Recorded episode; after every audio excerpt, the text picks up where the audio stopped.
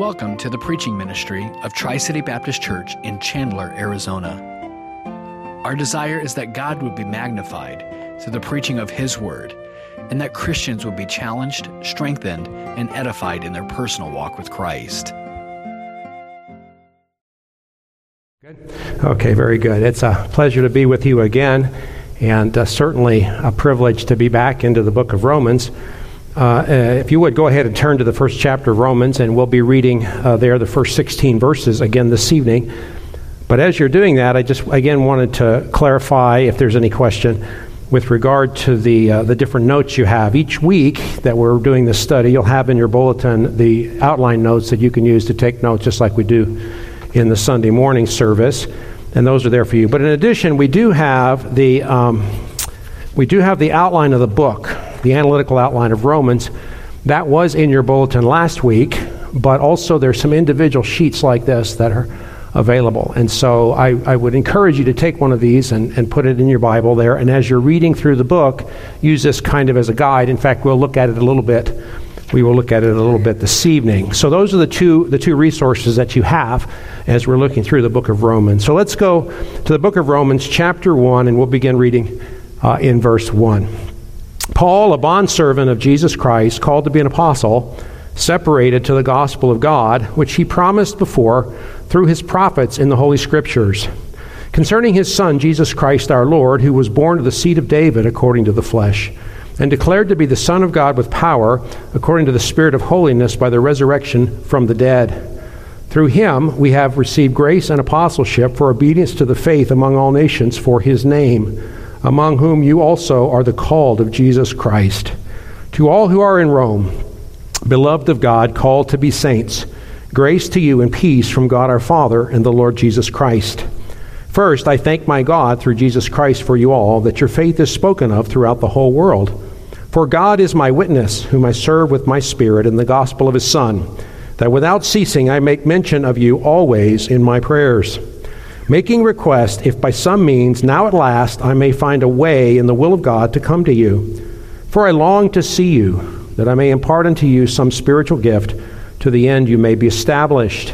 That is, that I may be encouraged together with you by the mutual faith, both of you and me.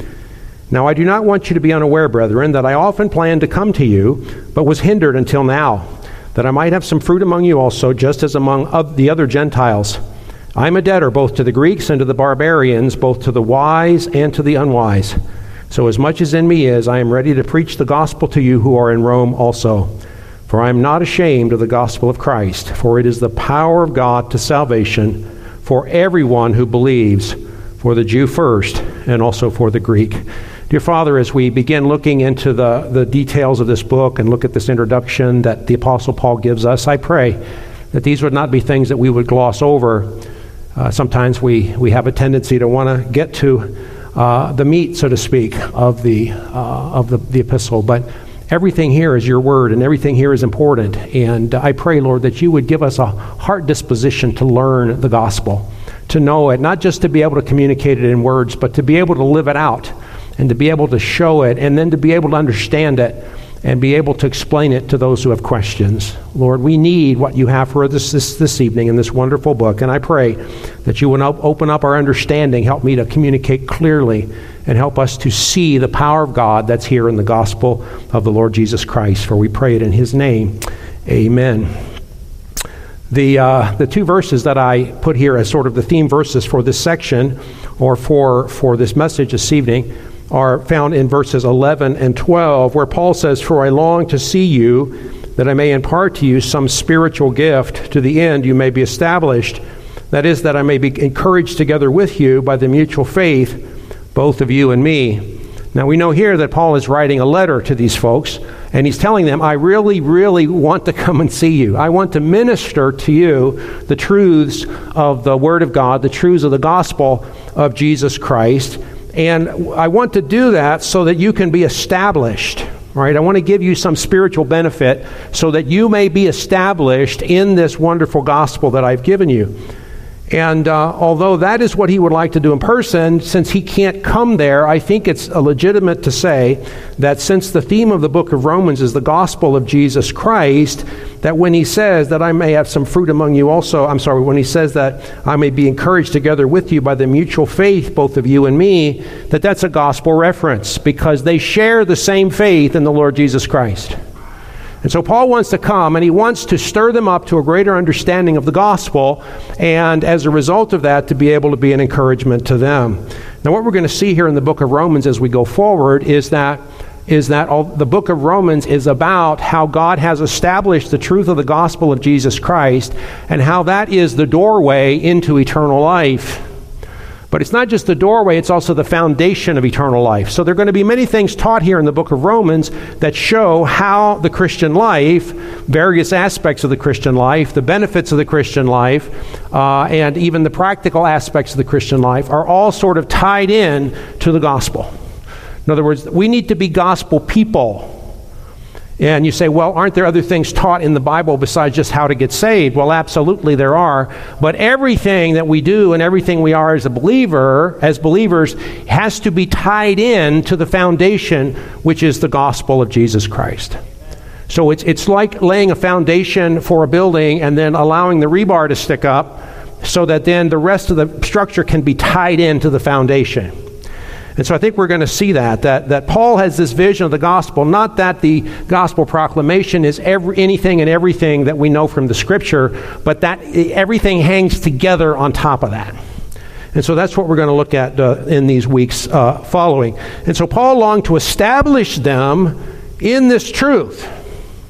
And I believe that as he's writing this epistle, that is exactly what he's seeking to do as well. He wants us to be established. And so we need we need this gospel of the Lord Jesus Christ.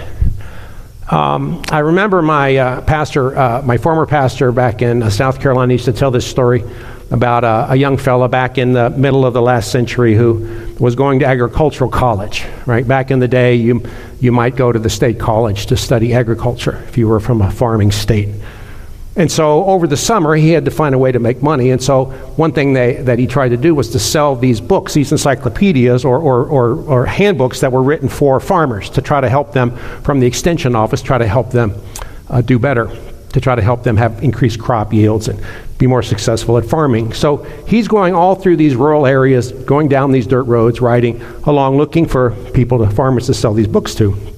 So he comes along and he sees an old boy out under, the uh, under a tree there, sitting on his tractor, kind of chewing on a blade of grass. And so he starts trying to sell him these books. And he's selling him these books. I mean, he is enthusiastic about all these wonderful books. And the guy's just like non committal. He's just not even really responding very much. And finally, the young man gets so excited, he says, Look, he says, if you buy these books, you would learn how to farm twice as good as you're farming now. And the farmer finally looked at him and said, Son, I already know how to farm twice as good as I'm farming now. See, lots of times uh, the principle is we never really learn anything until we have the need to know. And I really think that's something that's going on here in the book of Romans. Paul is, in this first part of the book, in the greeting and the introduction, he's establishing for us the need to know. Why should we spend the time studying this book. And that's a particularly important point because we have a tendency to think of the gospel message as for the lost. And because we tend to um, relegate it exclusively to the presentation of the gospel for how people get saved, we don't see the importance of it in our own lives. But I really believe our effectiveness in witness is largely tied to how much the gospel permeates our lives. Are we gospel people? Do we live in light of the gospel? Is the gospel a priority? Does the gospel form the foundation of our, our lives and relationship with Jesus Christ? And if we are truly gospel people, it'll kind of like exude from us. And then when we go to explain it, there'll be some there'll be credibility and there'll be understanding. So I would like us at this point to just take a quick look at the outline that I gave you so you can get a sense as to what we're going to try to do for the rest of the study. So if you take a look at the analytical outline of Romans, you see you've got it on two sides here. And notice here that today we're looking at, this evening we're looking at the introduction, Paul's ministry of the gospel to the believers, chapter 1, ver- verses 1 through, and I say 16. I believe verse 16 is the theme of the book, so it sort of is a hinge. It kind of introduces everything else in the book, but it's also, in a sense, the conclusion of the introduction. Then, number two, and we will be, be uh, addressing this in two weeks, um, goes all the way from 117 to 425. And notice the theme verse of that section is For in, the, in it, that is in the gospel, the righteousness of God is revealed from faith to faith, as it is written, the just shall live by faith. And then, really, I believe that the rest of that section, when Paul starts out talking about how everyone is under condemnation, the Gentiles are under con- condemnation, the Jews are under condemnation, and that there is no righteousness in the law, then he goes on to show how God justifies the ungodly. And then he gives examples in chapter 4, mainly of Abraham, but also of David, to show that always people were justified by faith. The ungodly were justified by faith. So, so that then becomes this, this idea that the gospel reveals the only way to be right with a righteous God. And when we think of the gospel, that's what we often think about. When we think about the book of Romans, those are the chapters we often think about. Well, then, when you move on, beginning in chapter 5, we see that the gospel secures to us all the blessings of reconciliation with God through Jesus Christ. In other words, what is the benefit of the gospel? Remember Paul says in Romans 1:16 that it is the power of God unto salvation. Well, what's included in our salvation? And I really appreciate so much the message this morning that when we get our eyes back on God, then we see our circumstances in a different light. But when we start to see what God has done for us in the gospel of Jesus Christ, it changes our perspective on everything that happens to us because we understand we're reconciled with God. We understand that we have peace with God. We understand that we're free, we are no longer under the dominion of sin, and that we're freed from the, the requirements of the law to, to live up to the expectation in order to be right with God. And we understand that we have the Holy Spirit, and we understand that even though we're living in sin, yet, yet the Lord has given us victory over that, and that we are not servants, we're sons and daughters of God. And we understand that, that, that one day we're going to be glorified, and that that's the purpose of God's working in the whole universe. That's a pretty wonderful set of uh, blessings, isn't it? How God has blessed us so much. So that goes all the way through the end of chapter 8. The gospel secures to us all the blessings of reconciliation with God through Jesus Christ.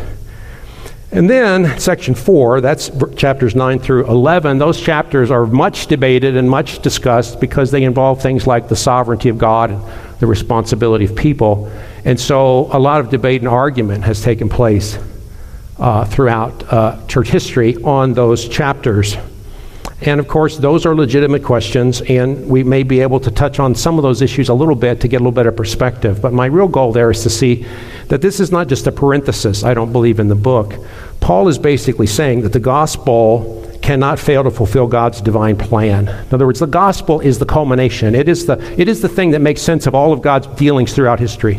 So, in his dealings with Abraham, and then his dealings with the nation of Israel, and then his dealings now, where, where the majority of the, of the nation has rejected the gospel, but then now the gospel is going to the Gentiles, and they're, they're in gathering again. In other words, when, when Paul talks about how the Gentiles and, and the Jews come together into one body, and how important that is throughout the whole book of Romans, Paul is essentially saying that this this is God's plan for the ages. The gospel uh, represents the culmination or the explanation of God's plan for the ages. So it is it is a fulfillment of God's divine plan, God's divine and eternal plan. And so we see that uh, as we go through those three chapters. And then in chapter, and then in section five, it's interesting that we get into what's called the practical section of Romans which begins with Paul saying, I beseech you, therefore, brethren, by the mercies of God, the mercies he's expressed throughout the earlier part of the book, that you present your bodies a living sacrifice, holy, acceptable to God, which is your reasonable service. And do not be conformed to this world, but be transformed by the renewing of your mind, that you may prove what is that good and acceptable and perfect will of God. And he goes on to show how the gospel then is lived out in a way that manifests the power of God. That if it weren't for the gospel, we couldn't live together the way we're supposed to live together. We couldn't resolve conflicts. We couldn't submit ourselves to the authorities God has placed unto us. We couldn't use our gifts in a way that would be glorifying to God. None of that would matter. None of that would work if we were not grounded in the gospel of Jesus Christ. So Paul is encouraging us to live in a way that manifests the excellence and power of the gospel of Jesus Christ. You know, you can live a gospel life. Now, living a gospel life is not the same thing as telling people the gospel, but it is indispensable to effectively telling people the gospel of Jesus Christ. And then finally, the conclusion Paul's partnership with the believers in the gospel. And there's this huge theme of partnership in this last part of the book, where he gets into the greetings and he's expressing greetings and And he is talking about how it is really important to him to be able to minister with them and then allow them to minister with him as he seeks to spread the gospel.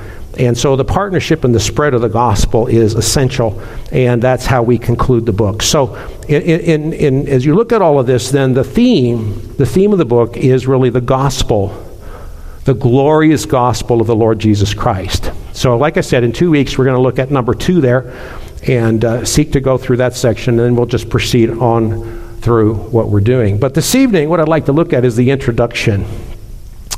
And the introduction really consists of two parts. Well, first of all, we see the introduction is dealing with a problem. The introduction is dealing with a problem. And the problem is that sometimes believers do not realize their need for the ministry of the gospel in their lives. We sometimes get a disconnect, right? And sometimes that's a function of how how we're, we, we, we've uh, come to understand things or how we've been taught. Sometimes it's just a function of, of not really being careful as we're studying the scripture. But the idea is you get saved by the gospel and then you live the Christian life the best you can, and finally God takes you to heaven. Right? It's been said that, that sometimes we, we uh, preach about uh, salvation and we sing about heaven, and then, but what do you do in the meantime? Right? And so Christians need to know what to do in the meantime, but sometimes we don't really see our need for that but there's a theological truth that's very important, and that is that God has sent us His message through His messenger to make us firm and faithful and go- fruitful in the gospel. That's what we see in these first 16 verses of chapter 1. God has sent us His messenger, and He sent Him with the message. And we need to listen to it. And so that's really the takeaway. We must listen to what God has to say to us. This is important. This is important for our lives. It's also important for our ministries. We must be grounded in the gospel of Jesus Christ. And so Paul is establishing that in the first part of this, in the first part of his book. Now, as I mentioned, uh, Paul, um, uh, in, his in, in the introduction to the book, and really I would say the introduction is either 1 through 15, verses 1 through 15, or 1 through 16, how you decide to divide it. But it contains two parts. First of all, Paul gives a greeting. That's in verses 1 through 7. And then in verses 8 through 15, he, he describes his purpose and his desire to visit them in Rome and what he wants to accomplish, and the implication being, I believe, what he wants to accomplish here in this letter. So both of those are important as we set it up.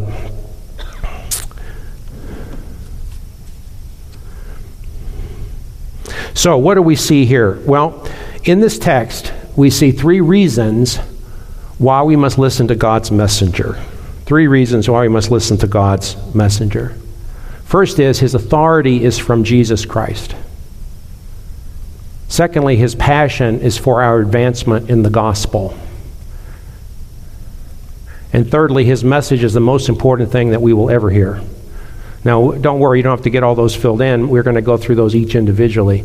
But those are the three main reasons why we must listen to God's messenger because his authority is from Jesus Christ, his passion is for our advancement in the gospel, and his, uh, and his message is the most important thing that we will ever hear. So let's look first of all at the authority of the messenger. We must listen to God's messenger because his authority is from Jesus Christ himself.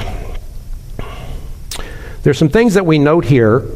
Uh, first of all, I'd like you to notice all the references in these seven verses to Jesus Christ uh, we read Paul, a bondservant of Jesus Christ, called to be an apostle, separated unto the gospel of God, which he promised before through his prophets in the Holy Scriptures concerning his Son, Jesus Christ our Lord, who was born of the seed of David according to the flesh, and declared to be the Son of God with power according to the resurrection from the dead.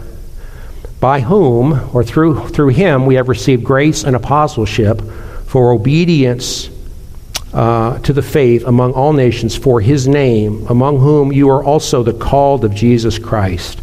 To all who are in Rome, beloved of God, called to be saints. Grace to you and peace from God our Father and the Lord Jesus Christ. Now, now it's interesting. Paul uses elements of what would have been a, a traditional greeting in a letter, right? We, we, we, it's interesting. We say, Dear so and so, and then we give the whole letter, and then we don't say who's writing it until the end, right? Which doesn't make a lot of sense, I don't think. But that's the way we do it. The way they would do it is they would say who's writing it first. So he'd say Paul, and then he would say, Okay, Paul, and then he would say the people he's writing to, to the Roman, believers, and then he would say, Greetings. Okay, that would be a very typical way of writing a letter. But Paul expands on that massively. It's really, it's really very long, his interest, his greeting. And he is getting the theology in there. He's establishing what's really important. What's important about who he is and why he's writing, and what's important about the people he's writing to, and what's important about what they need to get out of the letter, right? So the, the, the greeting is a really important part of Paul's letters. And we find this just wonderful theology in these in these greetings. But notice how often we see Jesus Christ. And it's really not just that, because I didn't even mark the ones that were referring to Christ but did not use the word Jesus, words Jesus Christ. So If we go back, you see, Paul is a bondservant of Jesus Christ. He's called to be an apostle, separate unto the gospel of God, which he promised before by his prophets in the Holy Scriptures concerning his Son. So that's a reference to Jesus Christ. And our Lord is a reference to Jesus Christ who, that's Jesus Christ, was born of the seed of David according to the flesh, and he was declared to be the Son of God, another reference to Christ, with power according to the Spirit of holiness by the resurrection from the dead. Through him, we have received grace and apostleship for obedience to the faith among all nations, for his name, among whom you are also the called of Jesus Christ. To all that be in Rome, beloved of God, called to be saints. Grace to you and peace from God our Father and the Lord Jesus Christ. So th- this is Christ through and through. Right? The gospel is the gospel of Jesus Christ.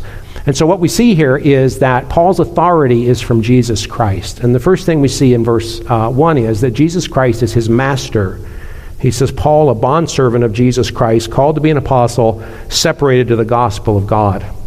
Now, there's so much that we could do just to unpack those, uh, th- that verse, those particular statements, but it's kind of interesting. It's almost like a bullseye. The outer ring is Paul, and the very first thing that he is, is he is a bondservant. And, and sometimes people, we, we, we wonder, what's God's will for my life? Well, the first thing is, are you a servant of Jesus Christ? That's the first thing. And in fact, when you're saved, you become a servant of Jesus Christ, whether you acknowledge it or not, you still are.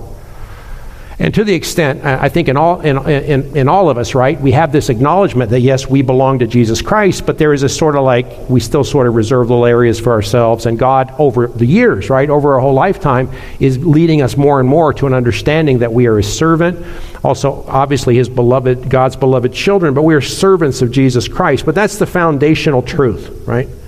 You know, what was the first thing Paul said when the Lord Jesus Christ, right, he said, Who are you, Lord? And he said, I'm Jesus whom you're persecuting, what was the first thing Paul, uh, Saul said to him? What would you have me do? Right? It's submission, right? He submitted to, to Jesus Christ. He says, I'm just going to do what you tell me to do. And then the second thing was he was called to be an apostle.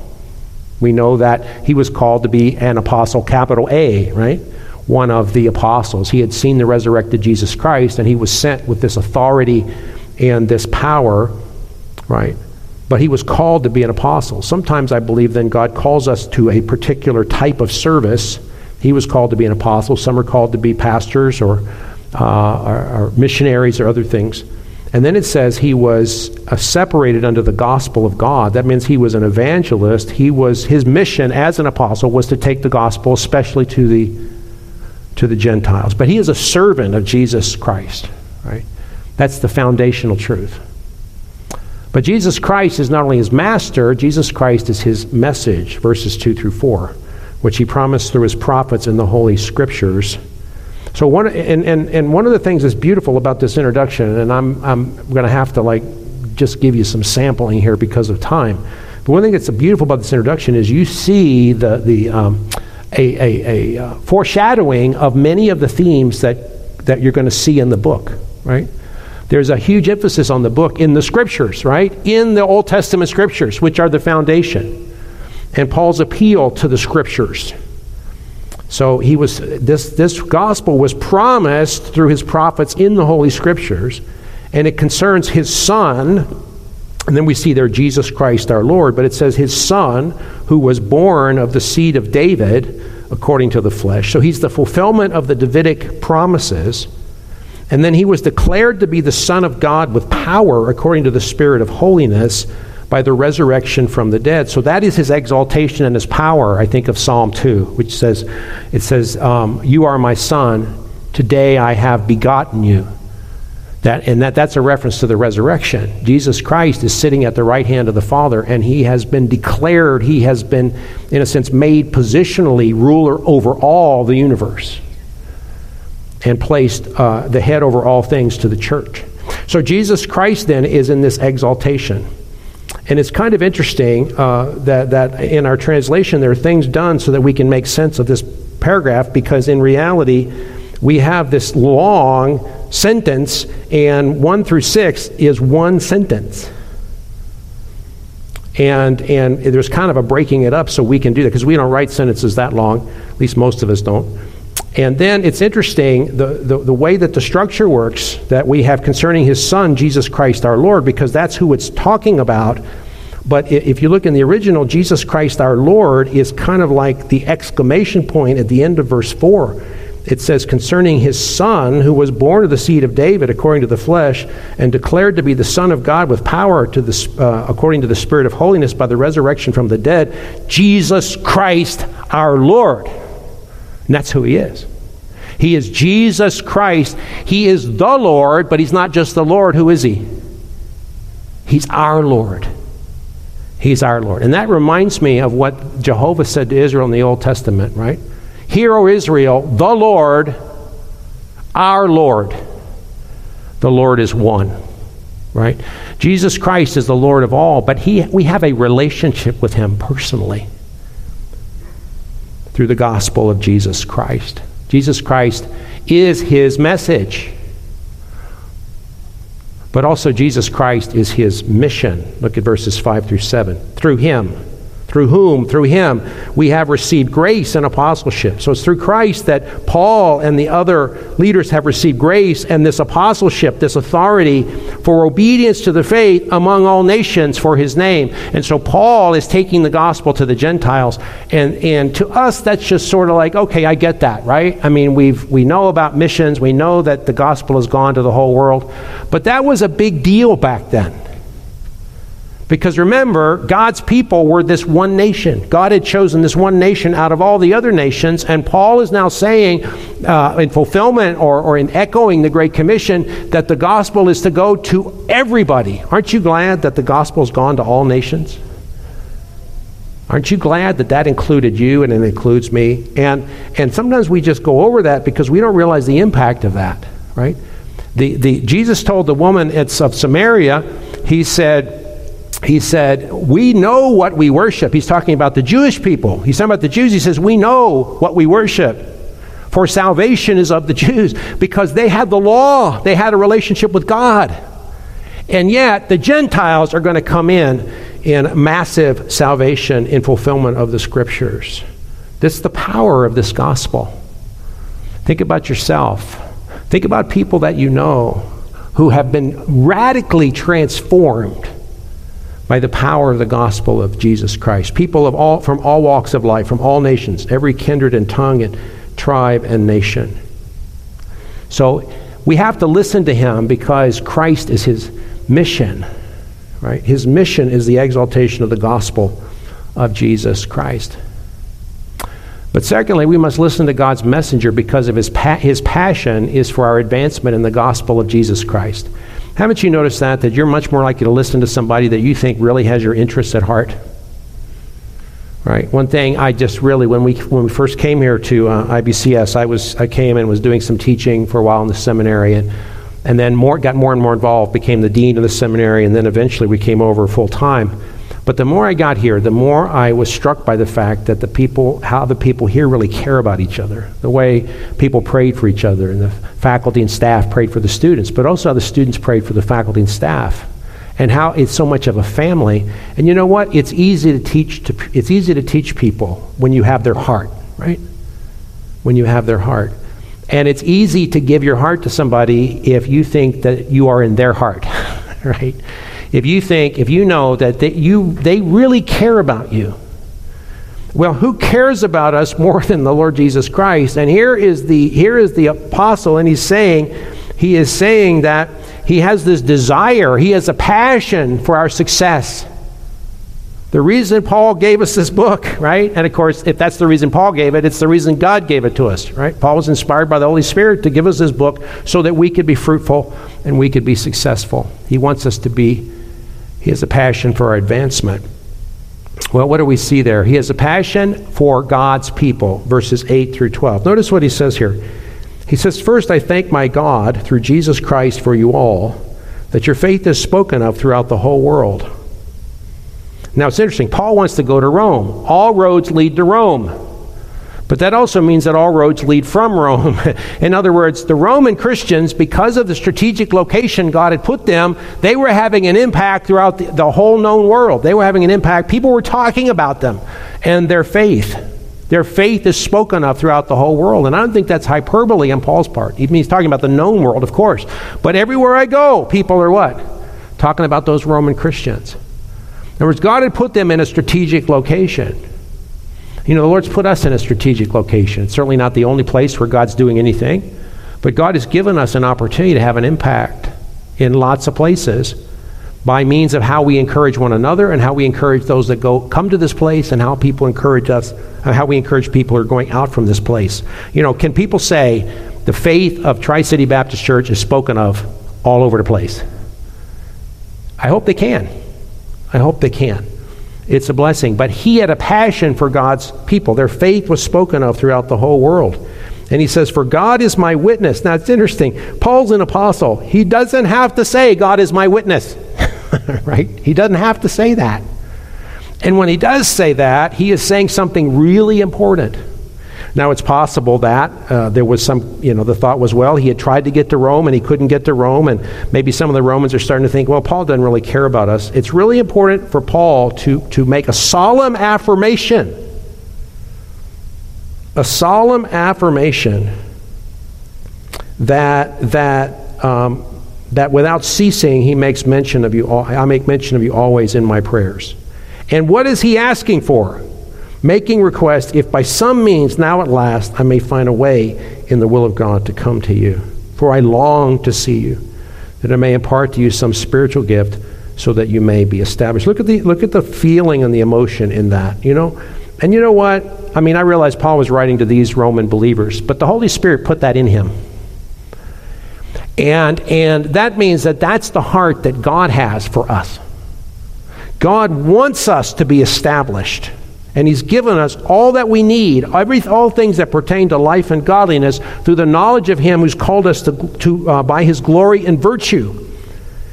God wants you to be spiritually successful. He wants you to have an impact in this world. He wants us to receive the reward, the well done, good and faithful servant. He's for us. one of the great things about the gospel is the realization that God is for me. Isn't that, isn't that something? He's not against me. He is for me. He wants my success. He is, uh, there's a passion for God's people. He's thankful for their testimony. I mentioned that. He prays for an opportunity to minister to them. But he also has a passion for gospel preaching. Paul has a passion for them, and then he has a passion for the gospel. Why? Because he knows the gospel is the means of establishing them. How can I establish them? How can I help them? What can I do for them? Tell them the truth. That's what. right? Tell them the truth. You know, it's, it's, um, it's been a real joy to be able to talk with people who just say things like, I am just so thankful that I'm getting fed the Word of God in the messages, the Sunday morning messages. And just, just when you see people that are hungry for the Word of God and they come to a place because they want to be fed by the Word of God, that's a joy. That's a joy for the preacher. It's a joy for the believer. Because what's the best thing you can do for somebody is to give them the truth. Now, I realize there are all kinds of other ways to minister people, and we don't want to be like it says in James and say, you know, brother, be warmed and filled, and not meet their needs. But you know, one of the greatest needs that we have is the word of truth to encourage us and to change our thinking. He has a passion for gospel preaching. Look at verse 13. He says, Now I do not want you to be unaware, brethren, that I often planned to come to you, but was hindered until now, that I might have some fruit among you also, just as among the other Gentiles.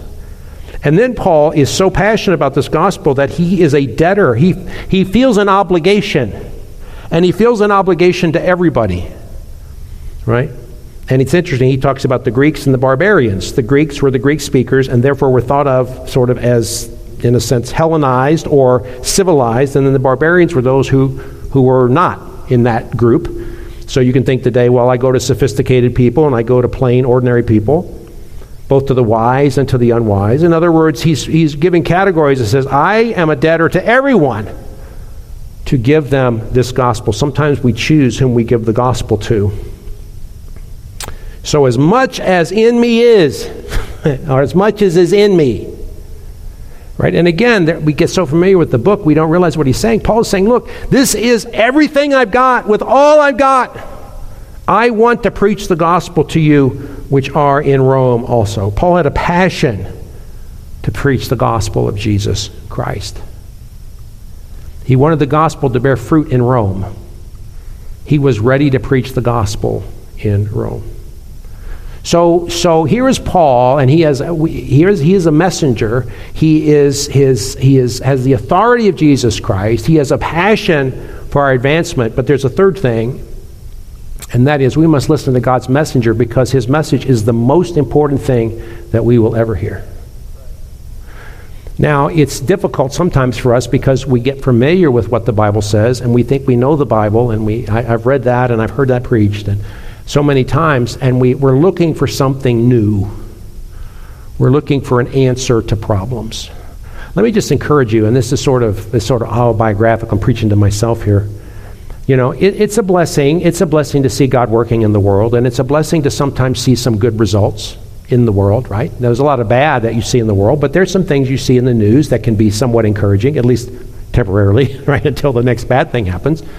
But it's not like it's all bad. But you know what? That's not our hope. That's not what's going to encourage us. That's not what's going to keep us going. It is the good news of the gospel of Jesus Christ. And that is, it's, it's good to get context, right? It's good to, to know things and know about our culture so we have context to communicate. But the answer is found in what God is communicating to us. It is in the truth of the gospel of Jesus Christ. So, so where do you look when you're discouraged? Do you looking for some bit of good news from a far country or from a far state or from a far place like Washington, D.C.? Where are you looking for good news? Are you looking where God tells us we will find it? It's the most important message we'll ever hear. Now, I wanted to drill down here a little bit because verse 16, I believe, is the theme verse for the whole book, and it's just rich. It's just rich. And just to give you some thoughts here, first of all, Paul says, I'm not ashamed of the gospel of Christ. Now, it's quite possible, as I mentioned last week, that he is saying, Look, I, I strive not to be ashamed of the gospel, but I don't think that's really the point here. The point I believe is that he understand if you understand the gospel, you won't be ashamed of the gospel. That's right. Right. If if you know, I, I you know, I it's like saying, you know, we will not be ashamed of the Tri City, um, um, um, um uh, the, um, the, the the TCA boys basketball team, because they have won the championship three years in a row and they went undefeated. It's not hard to not be ashamed of somebody that's winning, right? Now, if you you know if you're rooting for the Cardinals, that's a different story, right? It's it's you know then you say okay okay put a bag on your head or something. But I mean, but when your team is the champion three years in a row, right? It's like it's like you know, pardon me if you're from Pittsburgh, you know, forgive me, just you know, ignore it, pretend like I'm talking about another team. But you know, it's like these you know back in the 70s, I hated the Steelers because they just whooped up on everybody, you know, for years, right? And then it's the Patriots. Anyway, the point is that you get, it's almost like you wish someone would knock them off, right? It could even make you root for the Giants. But, but the point is that when, they're, when your team is winning, you don't have to like try hard to, to be excited about them, right? And that's, I think, the point here. If we really understand what the gospel is, I'm not ashamed of the gospel. Why not? Because it is the power of God. That's why not. It's the power of God. How much power is that, right? I want us to think about the power of God. It is a message that releases the power of God. It releases the power of God. Now I want us to think just, just a little bit. Let's think about how much power, how much power that is. At 5:30 a.m. on July 16, 1945, Los Alamos scientists detonated a plutonium bomb at a test site located on the U.S. Air Force Base at Alamogordo, New Mexico, some 120 miles south of Albuquerque. The yield of this bomb was between 19 and 23 kilotons. That is 19,000 to 23,000 tons of TNT. So if you took 20, 19,000 to 23,000 tons of TNT and detonated it, that was the explosive force of this bomb. That was the first atomic bomb ever detonated. Um, 16 years later, October 1961, the Soviet Union detonate uh, a bomb they called the Tsar Bomba, right, or the Tsar bomb. It was a hydrogen bomb, and it was 50 megatons. That is 50 million tons of TNT. It was approximately 2,500 times as powerful as that bomb right there. And that's the most powerful explosive device that human beings have ever, ever unleashed on the planet. But did you know that every second our sun produces the energy equivalent to 1.8 trillion Tsar bombs? One, every second, 1.8 trillion. If you took the Tsar bomb, which is 26 feet long, if you took that and you took 1.8 trillion of them and laid them end to end, they would reach to the moon and back. That's the power of our sun, and that's every single second. Well, you know that our sun is just an average star, right? In a galaxy, the Milky Way, there are estimated to be between 100 and 400 billion stars in the Milky Way galaxy, and as many as 2 trillion galaxies. And in fact, the more they look, the more they find, right? It's like they can't find the end. So Webb comes along and it's like, oh, probably a lot more. Two trillion galaxies. And that's just in the observable universe, the universe we can see with the instruments that we have. And God just spoke it. he just said, hey, let it be. he didn't say hey, he said, let it be. let there be light. The hey was an interpolation. Uh, let it be. Let it be. And it was.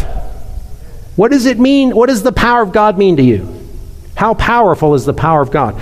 But I would like to suggest something. Turn to Ephesians chapter 1, verses 17 through 20. Ephesians 1 17 through 20. When God wanted to really, in the New Testament, brag about how powerful his operating he's operating in the lives of believers. It's interesting, although he does refer in the Old Testament particularly to his great power in creation, that's a constant theme. But when you get to Ephesians and he, he is telling us that he wants us to know the great power that he has in our lives, starting in verse 15, therefore also, I also, after I heard of your faith in the Lord Jesus Christ and your love for all the saints, do not cease to give thanks for you, making mention of you in my prayers. And then verse 17, that the God of our Lord Jesus Christ, the Father of glory, may give to you the spirit of wisdom and revelation and the knowledge of Him, the eyes of your understanding being enlightened, that you may know. And there are three things He wants us to know. The first is the hope of His calling and the second is the riches of his glory of his inter- of the glory of his inheritance in the saints. And the third one is the one he really he really kind of hammers on. It's the one he dwells upon and expands upon. And he says and what is the exceeding greatness of his power toward us who believe okay that's a gospel word right? Believe according to the working of his mighty power which he worked in Christ when he raised him from the dead and seated him at his right hand in the heavenly places, far above all principality and power and might and dominion and every name that is named, not only in this age, but also in that which is to come. What that suggests to me is that the real power of God is found not in the suns and the supernovas and in the galaxies. That's minor league stuff compared to this the resurrection of Jesus Christ from the dead, and the conquering of sin and death. You know, it's interesting. We can, we can set off thermonuclear weapons, right? Hydrogen bombs. We have the capacity. We've had the capacity since the 19, late 1940s, early 1950s to do that. And yet we're still trying to harness, we're still trying to harness uh, uh, fusion power uh, in, in a way that would be useful and productive and not destructive. It's a lot easier for us to destroy things than it is to do something productive and useful, right, as a, as a, as a people. And yet, the gospel of Jesus Christ is resurrection power. I just think we just need to meditate on the kind of power that is involved in the gospel of Jesus Christ. But it's not just a message that releases the power of God, it's also a message that brings the blessing of God. It's unto salvation. And I'm afraid we, we talk about salvation so much, we just forget about what's included. And one of the glorious things about, about Ephesians chapter 5 through Ephesians chapter 8 is that's our salvation. And, and we don't have no time to go through all of that, but let me just say this. One of my most encouraging passages in, my, in, in, in the whole Bible to me is where it says in, in Romans, it says, being therefore, or having been therefore justified by faith, we have peace with God through our Lord Jesus Christ. You know what that means? It means when you're saved, when you've trusted Jesus Christ, you are living under God's smile. God smiles at you. God cares about you. God knows you. God works in your life. But God is pleased to have you. He's like the father, and you're like the prodigal son, and He's glad to have you back. The gospel did that. The gospel did that. It brings, and, and that's just one of the blessings in those chapters, right? Just one of the blessings. But it's a message that also shows the grace of God. It says, To everyone that believeth, it magnifies and glorifies the grace of God. Now, what's the connection between grace and faith? Well, Paul makes it, uh, I'm sorry, we don't, let me just get to this. You don't have to pay for it, you don't have to achieve it, right? You don't have to be religious to get it, right? It is by faith. But what is, what is the connection between grace, faith, and grace? He says, therefore, this is uh, chapter 4, verse 16. Justification is of faith that it might be according to grace. See, grace is a gift. Grace is not earned. Therefore, the only way to get grace is to trust God for it. If you try to pay for it, if you try to earn it, it's no longer grace. It becomes works. Right? Paul makes it very clear that grace and faith are, in, are, are, are joined at the hip, so to speak. Okay? Then it says, through Christ also we have access by faith into this grace in which we stand. Right?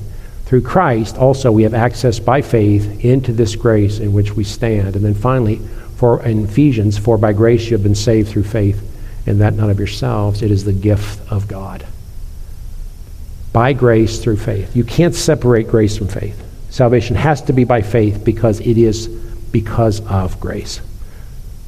But finally, it is a message that fulfills the plan of God. He says to the Jew first and also to the Greek, and that's chapters 9 through 11, especially, as we'll see that. It fulfills God's eternal plan. So the question is, what will you do this week? Okay? Will you eagerly hear the gospel message? Will you eagerly hear, that is, listen to, read, observe, listen to the gospel message? Will you diligently med- uh, uh, meditate upon it? Will you obediently apply the gospel message to your own life? And will you prayerfully share the gospel message with the lost?